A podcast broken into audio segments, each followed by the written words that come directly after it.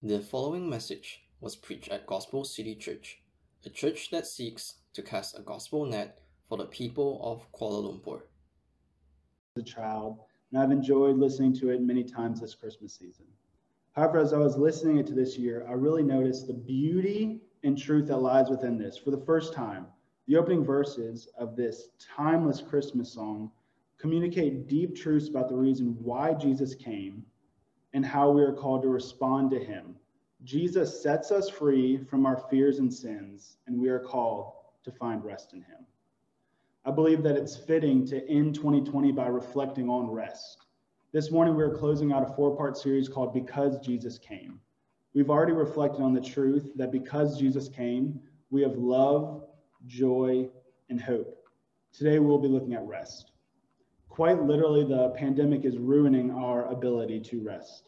The Harvard School of Public Health noted a spike in insomnia during the beginning phases of the coronavirus and the subsequent lockdown. Other public health experts have, coined, have coined the term coronasomnia to properly give attribution to the cause of the widespread insomnia. Whatever the name or cause, I think we've all at least anecdotally experienced the fact that even though we are collectively home more than we've ever been, we're more tired, weary, and exhausted than we've ever imagined.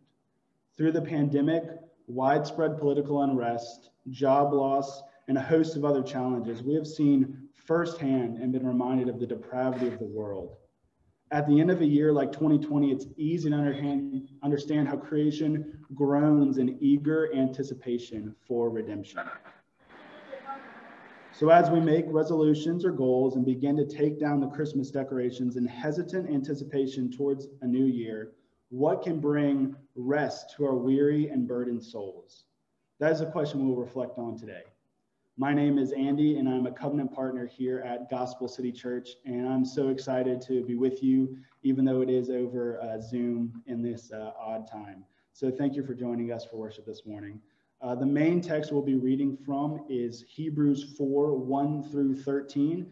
And we'll also be looking at a few other texts, but I will uh, read those to you. So if you have a copy of God's word, open up to Hebrews 4 1 through 13 for the reading of our passage this morning. So Hebrews 4, starting in verse 1. Therefore, while the promise of entering his rest still stands, let us fear lest any of you should seem to have failed to reach it. For good news came to us just as to them, but the message that they heard did not benefit them, because they were not united by faith with those who listened. For we who have believed entered that rest, as he said, As I swore in my wrath, they shall not enter my rest, although his works were finished from the foundation of the world. For he has somewhere spoken of the seventh day in this way, and God rested on the seventh day from all of his works. And again, in this passage, he said, They shall not enter my rest. Since therefore it remains for some to enter it, and those who formerly received the good news failed to enter because of disobedience. Again, he appoints a certain day, today saying through David, so long afterwards, in the words already quoted Today, if you hear his voice, do not harden your hearts. For if Joshua had given them rest, God would not have spoken of another day later on. So then, there remains a Sabbath rest for the people of God. For whoever has entered God's rest has also rested from his works as God did from his. Let us therefore strive to enter that rest, so that no one may fall by the same sort of disobedience. For the word of God is living and active, sharper than any two edged sword, piercing to the division of soul and spirit, and of joint and marrow, and discerning the thoughts and intentions of the heart. And no creature is hidden from his sight but all are naked and exposed to the eye of him who to whom we must give an account. Let us pray. Father, we thank you for your word, which is alive and which is powerful and which can pierce and cut through to our heart. Father, I confess a weariness at the end of this year. Lord, I pray that you would use your word and your promises of old and faithfulness throughout the ages to instruct and encourage your church this morning. I pray that you would speak through me this morning. Lord, I pray that you would make your words live to us and show us our Savior through your words this morning. And it's in Jesus' name that I pray. Amen. These words that uh, we just read and that we'll be studying this morning were written to a group of first century believers from a Hebrew background. The author of Hebrews is writing in order to encourage the believers to hold fast to their confession of Christ and not go back to Judaism despite the, uh, the persecution and possible suffering which they might encounter. In other words, the recipients of the letter to the Hebrews were, were deeply familiar with the Old Testament promises and the Old Testament language, the, the uh, prophecies, and the speech. Throughout the letter, the author is encouraging the believers by reminding them of God's faithfulness through keeping his promises and of Christ's supremacy over all things. This passage in Hebrews 4 1 through 13 is no different. The text is dripping with the language and promises of the Old Testament in relation to rest and Sabbath. In this text, there are four main points which we can see. First is that rest has been promised. The second is that rest can be missed. The third is that rest is a call to cease. And the fourth is that rest in this life secures rest for the next. The first point, rest has been promised, is evident from the opening lines of chapter 4. Therefore, while the promise of entering his rest still stands, a key point in understanding of this promise and the significance which it has for the text is the word still stands. The promise of rest is not being instituted here in Hebrews 4. Rather, as Hebrews 4 4 alludes to, the promise of rest goes back to creation itself. Uh, if you would appease me for a moment, I'd like to take us through a brief trip to the Old Testament to the ideal and the creation of rest and Sabbath. Genesis 2 1 through 3 is the first mention of rest in the Bible, and it's foundational in understanding rest and Sabbath properly. Genesis 2 1 through 3 says, Thus the heavens and the earth were finished, and all the host of them. And on the seventh day, God finished his work that he had done and he rested on the seventh day from all his work that he had done. So God blessed the seventh, the seventh day and made it holy, because on it God rested from all his work that he had done in creation. The fact that the Sabbath was instituted during the events of creation shows the significance of it. In fact, uh, one theologian claims that not only is the Sabbath rooted in creation, uh, but the Sabbath is the pinnacle of the creation week. He wrote that the climax of Genesis 1 and 2 is not the creation of male and female to subdue the earth, but it's the institution of the Sabbath itself. Rest and Sabbath are important themes in the Bible as they first uh, as they are first manifest in the creation of the world. The first references to rest and Sabbath come here in Genesis 2. The idea of rest is continued throughout the Old Testament demonstrating events such as God providing a double portion of manna in the wilderness on the sixth day so that the people would avoid a violation of the Sabbath on the seventh. Manna was the bread from heaven which God provided to the Israelites as they were wandering through the desert. The Israelites had been freed from century long captivity in Egypt, and it was a clear act of God demonstrating his power and love and the Ten Commandments and the parting of the Red Sea. But while God is leading his people through the, the wilderness, after delivering them from the hand of Egypt, the people complain and grumble. They complained and said it would have been better if they'd been killed or better if they were still in Egypt. But now, as it were, they were in the, the desert, in the wilderness without food. God heard their grumbling and their complaining, and he rained down bread from heaven known as manna for the Israelite camp. And Exodus 16, 4 through 5 says, Then the Lord said to Moses, Behold, I am about to rain bread from heaven for you. Your people shall go out and gather a day's portion every day, that I may test them, whether they will walk in my law or not. On the sixth day, when they prepare what they bring in, it will be twice as much as they gather daily. An important note to make about this manna being uh, given on the sixth day as a uh, double portion in order to avoid the violation of the Sabbath breaking on the seventh is the placement that this is in the biblical narrative. The story of the Israelites gaining the double portion of manna in the wilderness is in Exodus 16, whereas the Ten Commandments are not given until Exodus 20.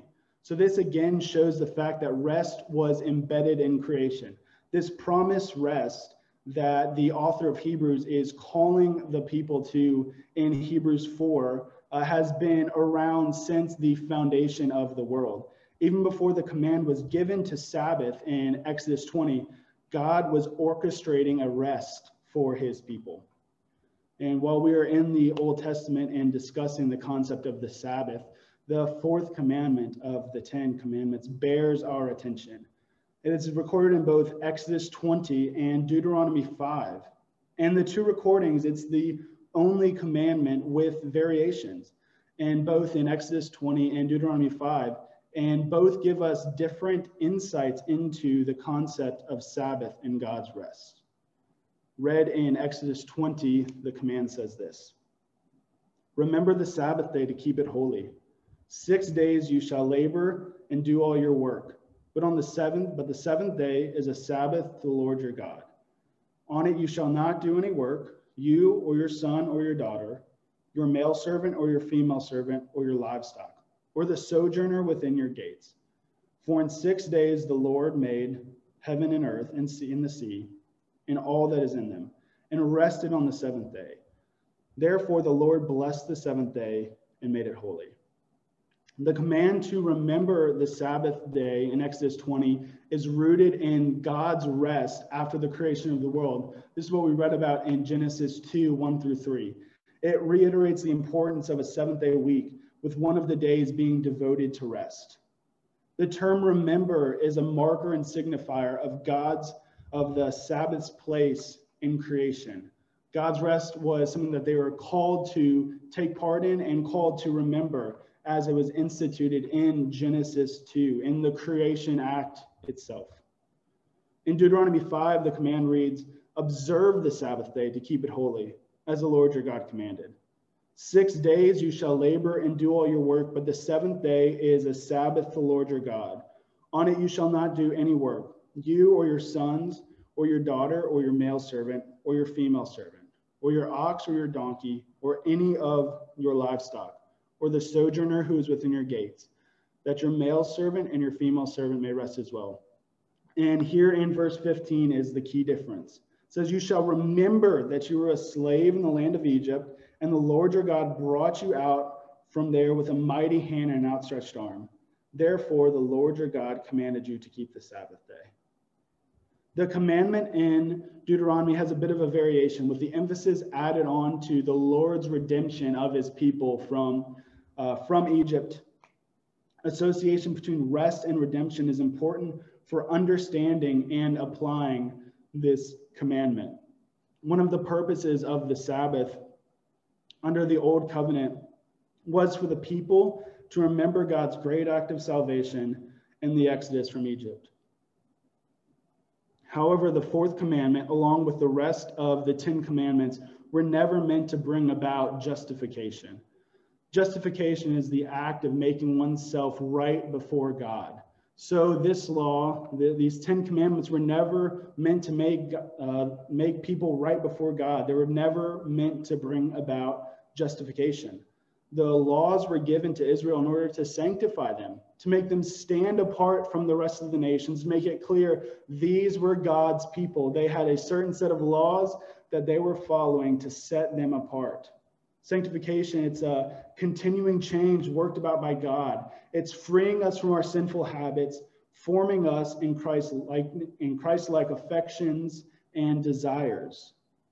So the whole law, including the Sabbath, it was given after the Exodus. Like we looked at before, they were already in the wilderness when they got the Ten Commandments. It was not a set of works, a set of laws which they had to keep in order to receive salvations. It was a means by which God had set his people apart.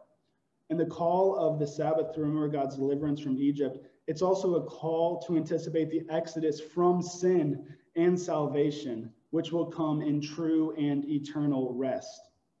So, this is all the background which the original audience, the Hebrews, uh, would have known as the author says, uh, talks about a promised rest. when he makes the reference to the promise of entering God's rest, it would have been like a biblical hyperlink, if you will, to the original recipients. The concept of God's rest is rich in the Old Testament. As the first verse we read, it says, Therefore, while the promise of entering God's rest, entering his rest still stands, let us fear lest any of you should seem to have failed to reach it.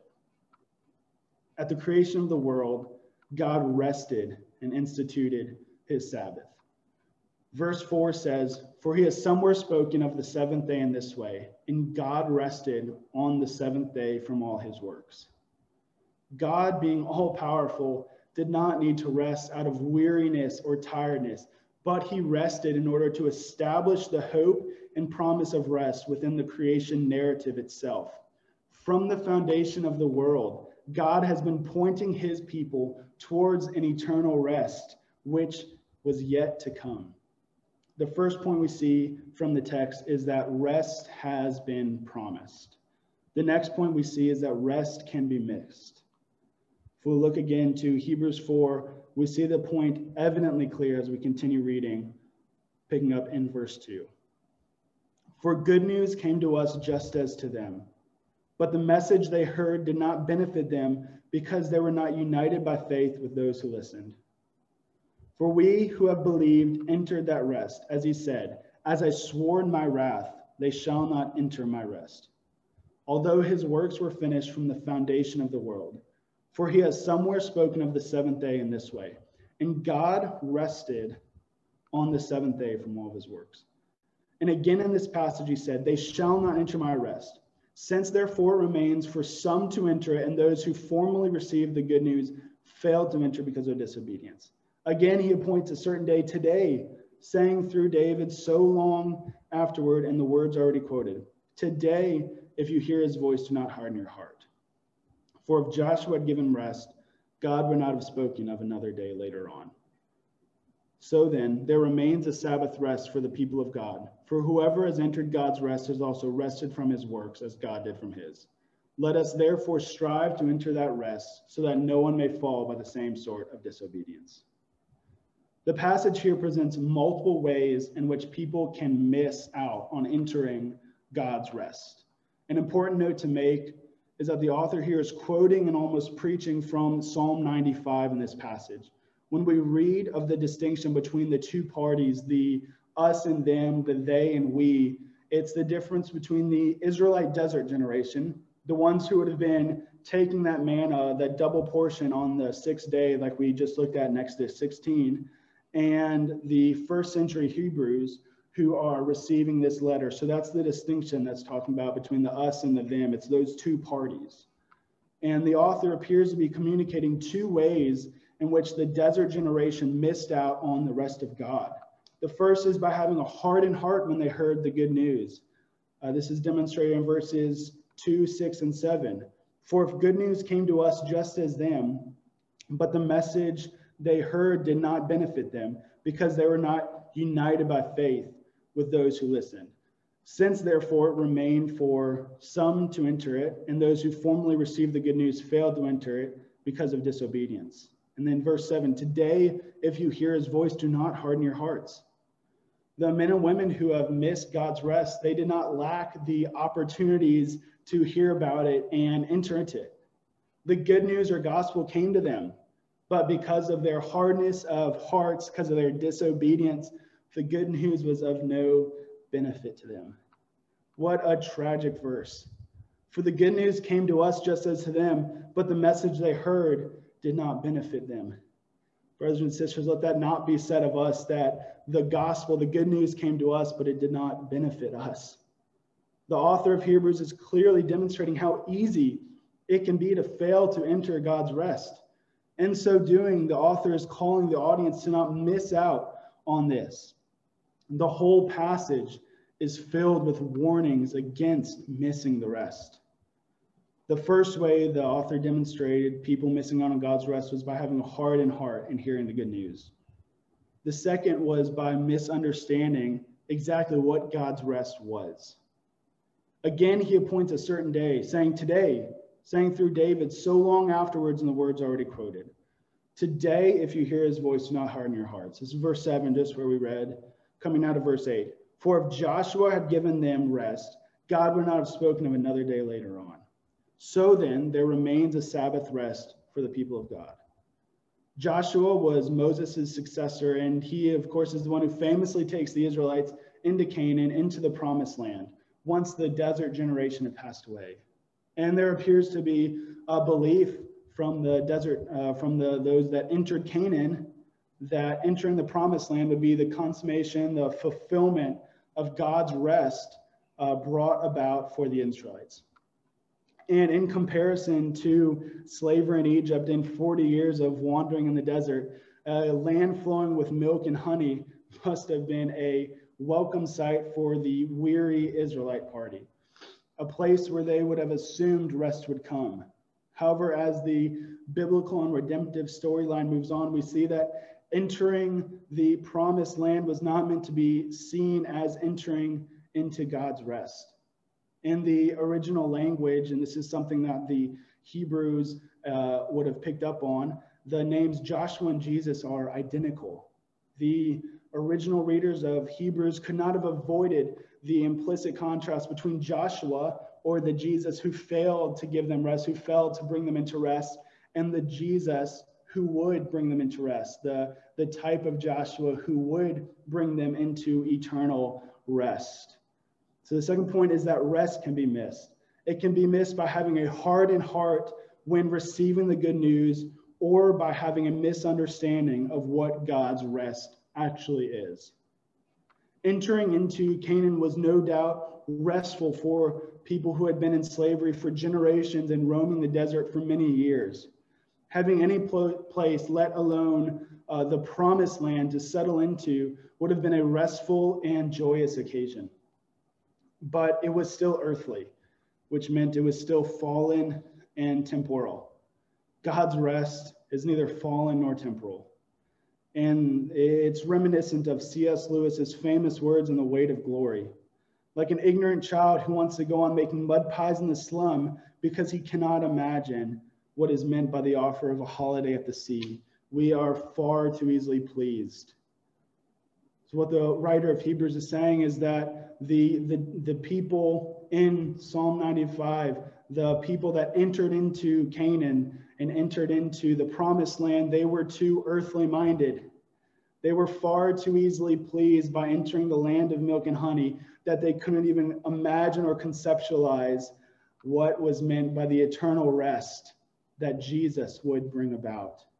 In a worldly, earthly sense, the promised land of Canaan was as good as it came.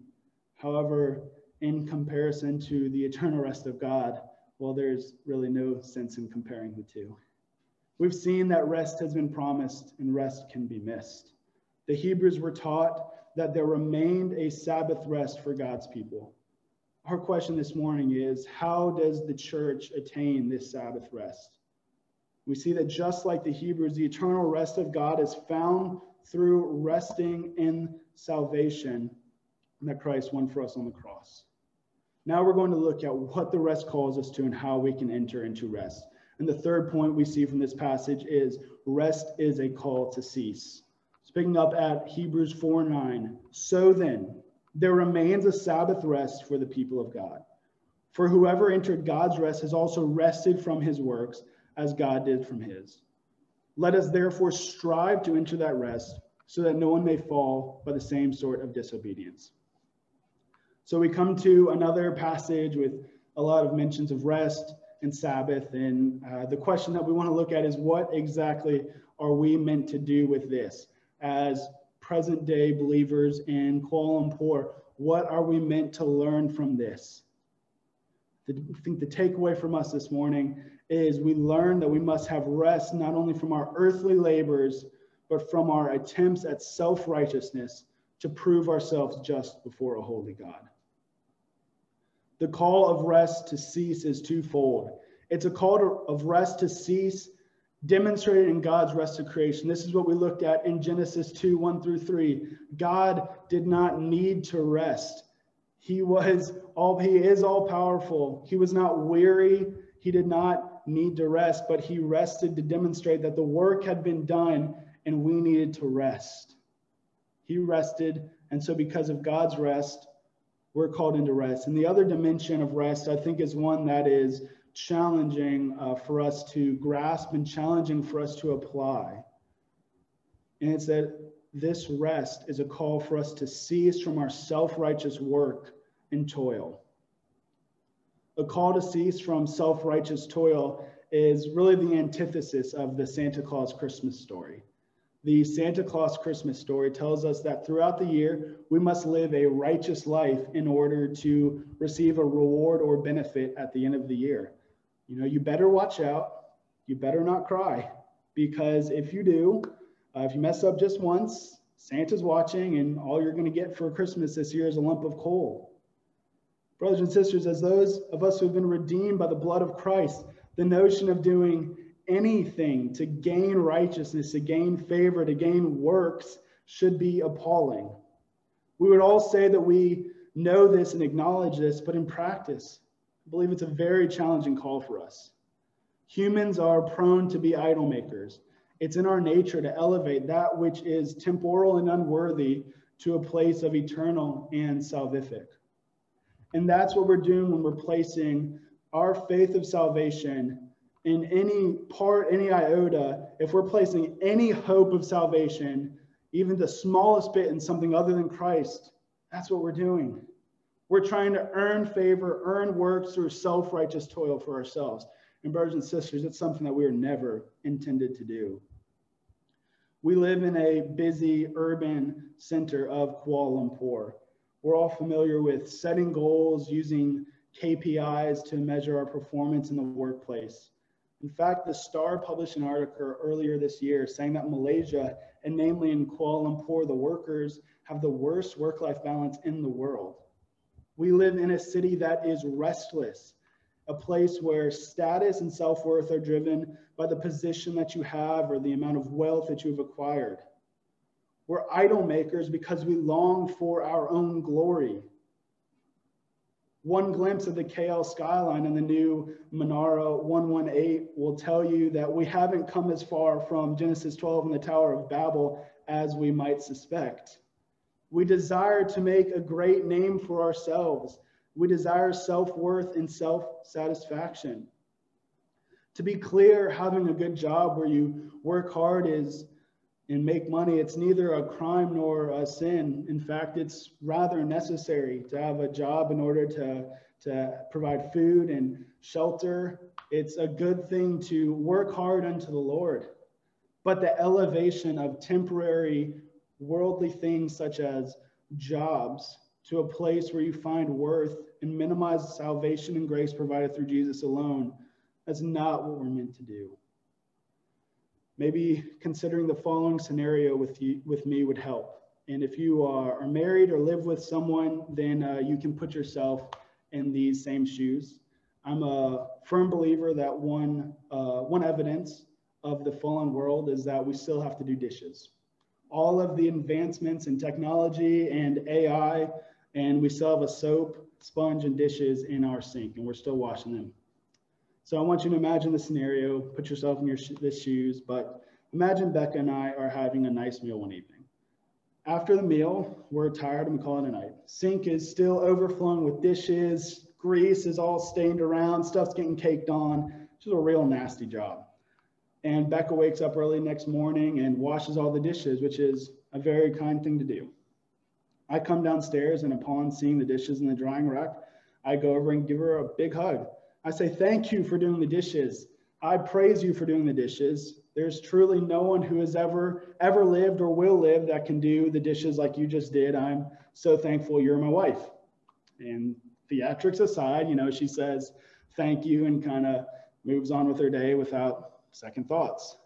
You know, a few minutes later, she walks to the kitchen and she sees I'm taking the dishes out of the drying rack, placing them in the sink, water's running. And she comes over, she says, What are you doing? The dishes are finished.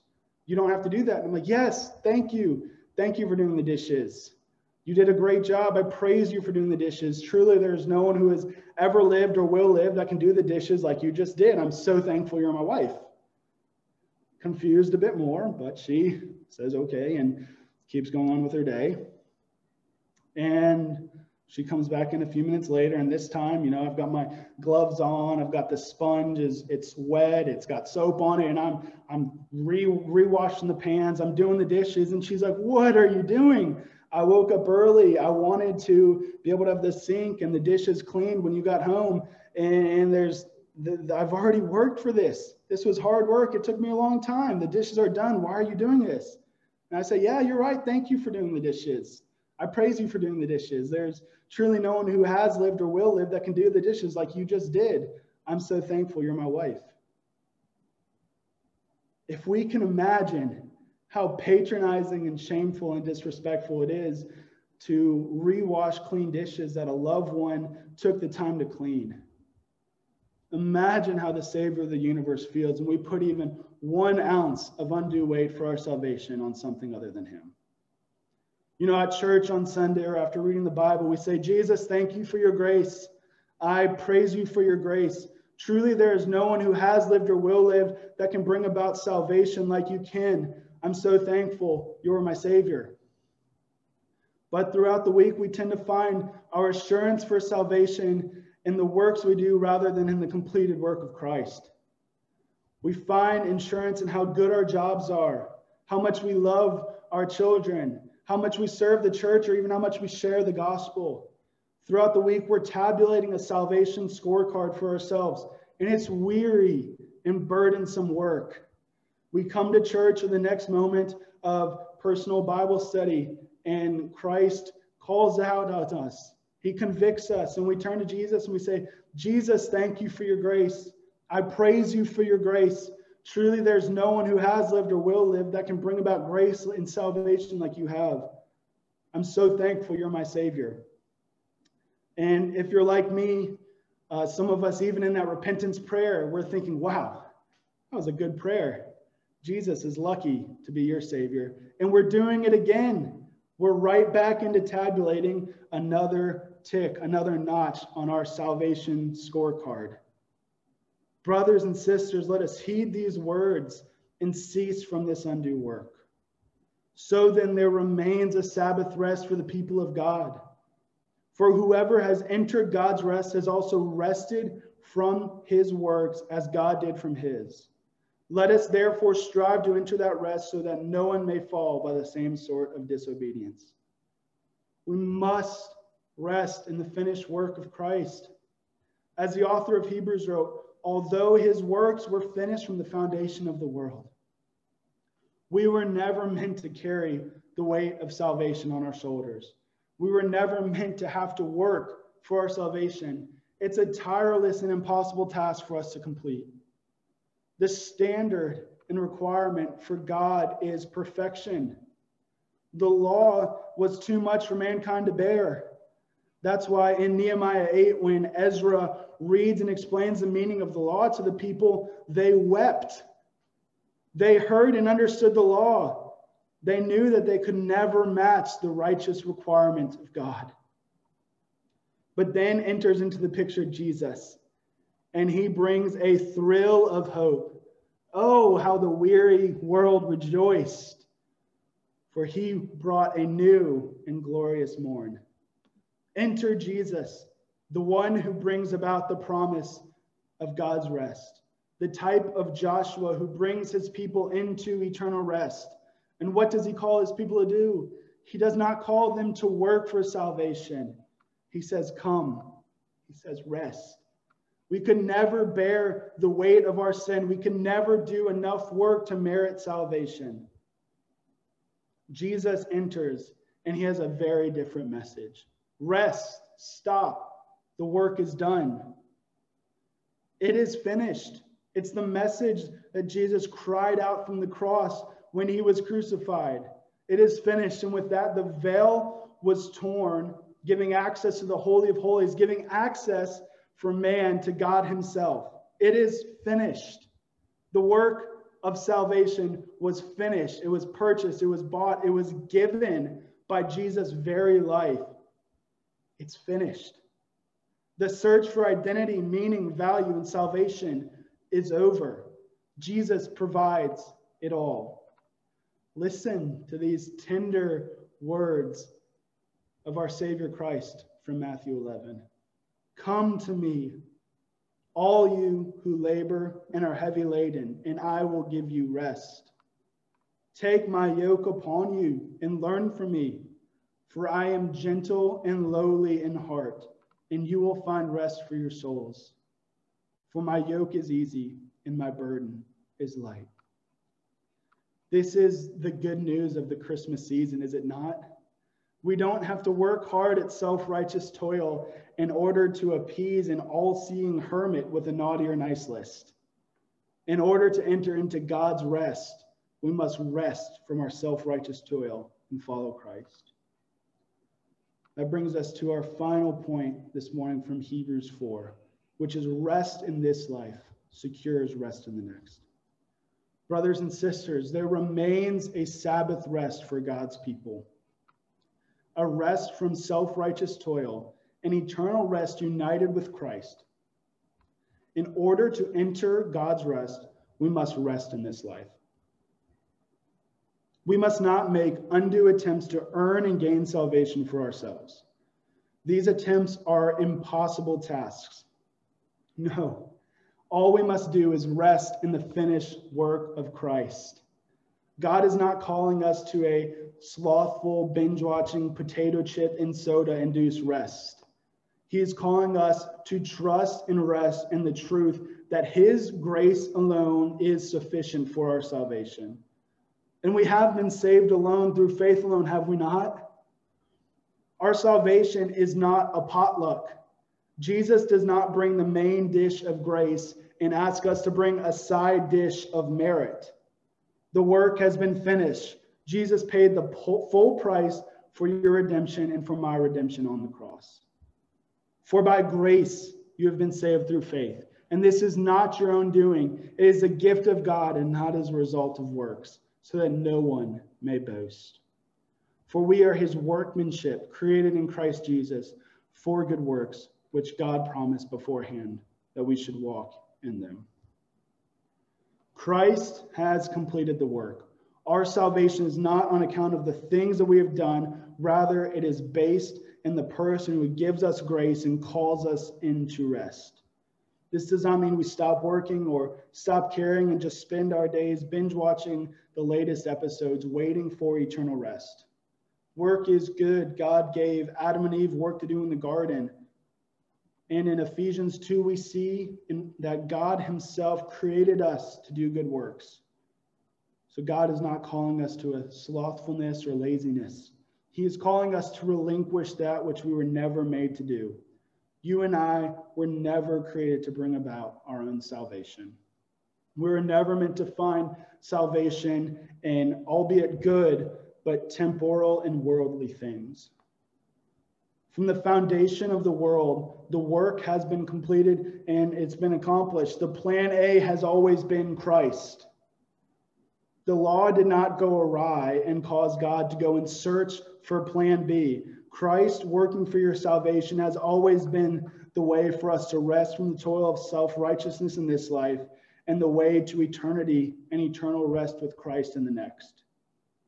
So God is calling us to rest in his promises, to stop working for our salvation in this life in order that we may go to the eternal rest, the promised rest, which was instituted in Genesis 2, which was communicated throughout the biblical story in which we can enter into through Christ. So, Gospel City Church. Some of you may be hearing that this morning and it may be confusing. It may not sound like the Jesus or the salvation story you've heard about. You may be saying to yourself, if Jesus knew the things I'd done in my past, then surely he'd want me to work for righteousness before coming to him. And friend, if you're thinking that this morning, I just want to tell you that's a lie. There's no wrong or sin you've committed that can bring you to a place where Christ can no longer bring you salvation and rest. And there is no merit or good deed you can do that can bring you into his favor. He created you, he loves you while you were still sinner, while you were still doing that which you hold on to in the deepest recesses of your shame. Christ was born for you in order that he may give his life and bring you into his rest. And that's the hope of Christmas. There was never anything we could do to earn salvation. There was never anything we could do to bring ourselves into that promised eternal rest. And our Savior bought and worked out our salvation with his own life on the cross. And he gently calls us to come rest. So if you are a follower of Jesus joining us this morning, I just want to call you and encourage you to cease from your self righteous toil and find rest in Jesus. During the discussion groups in a few minutes, there will be some reflection questions which are given to help you think through and apply how you can cease from your self righteous work and rest in the finished work of Christ on the cross. If you're joining us this morning and you've not yet followed Jesus, if you've not yet found rest in him, I want to challenge you to reflect on the truth that we read earlier. Today, if you hear his voice, do not harden your hearts.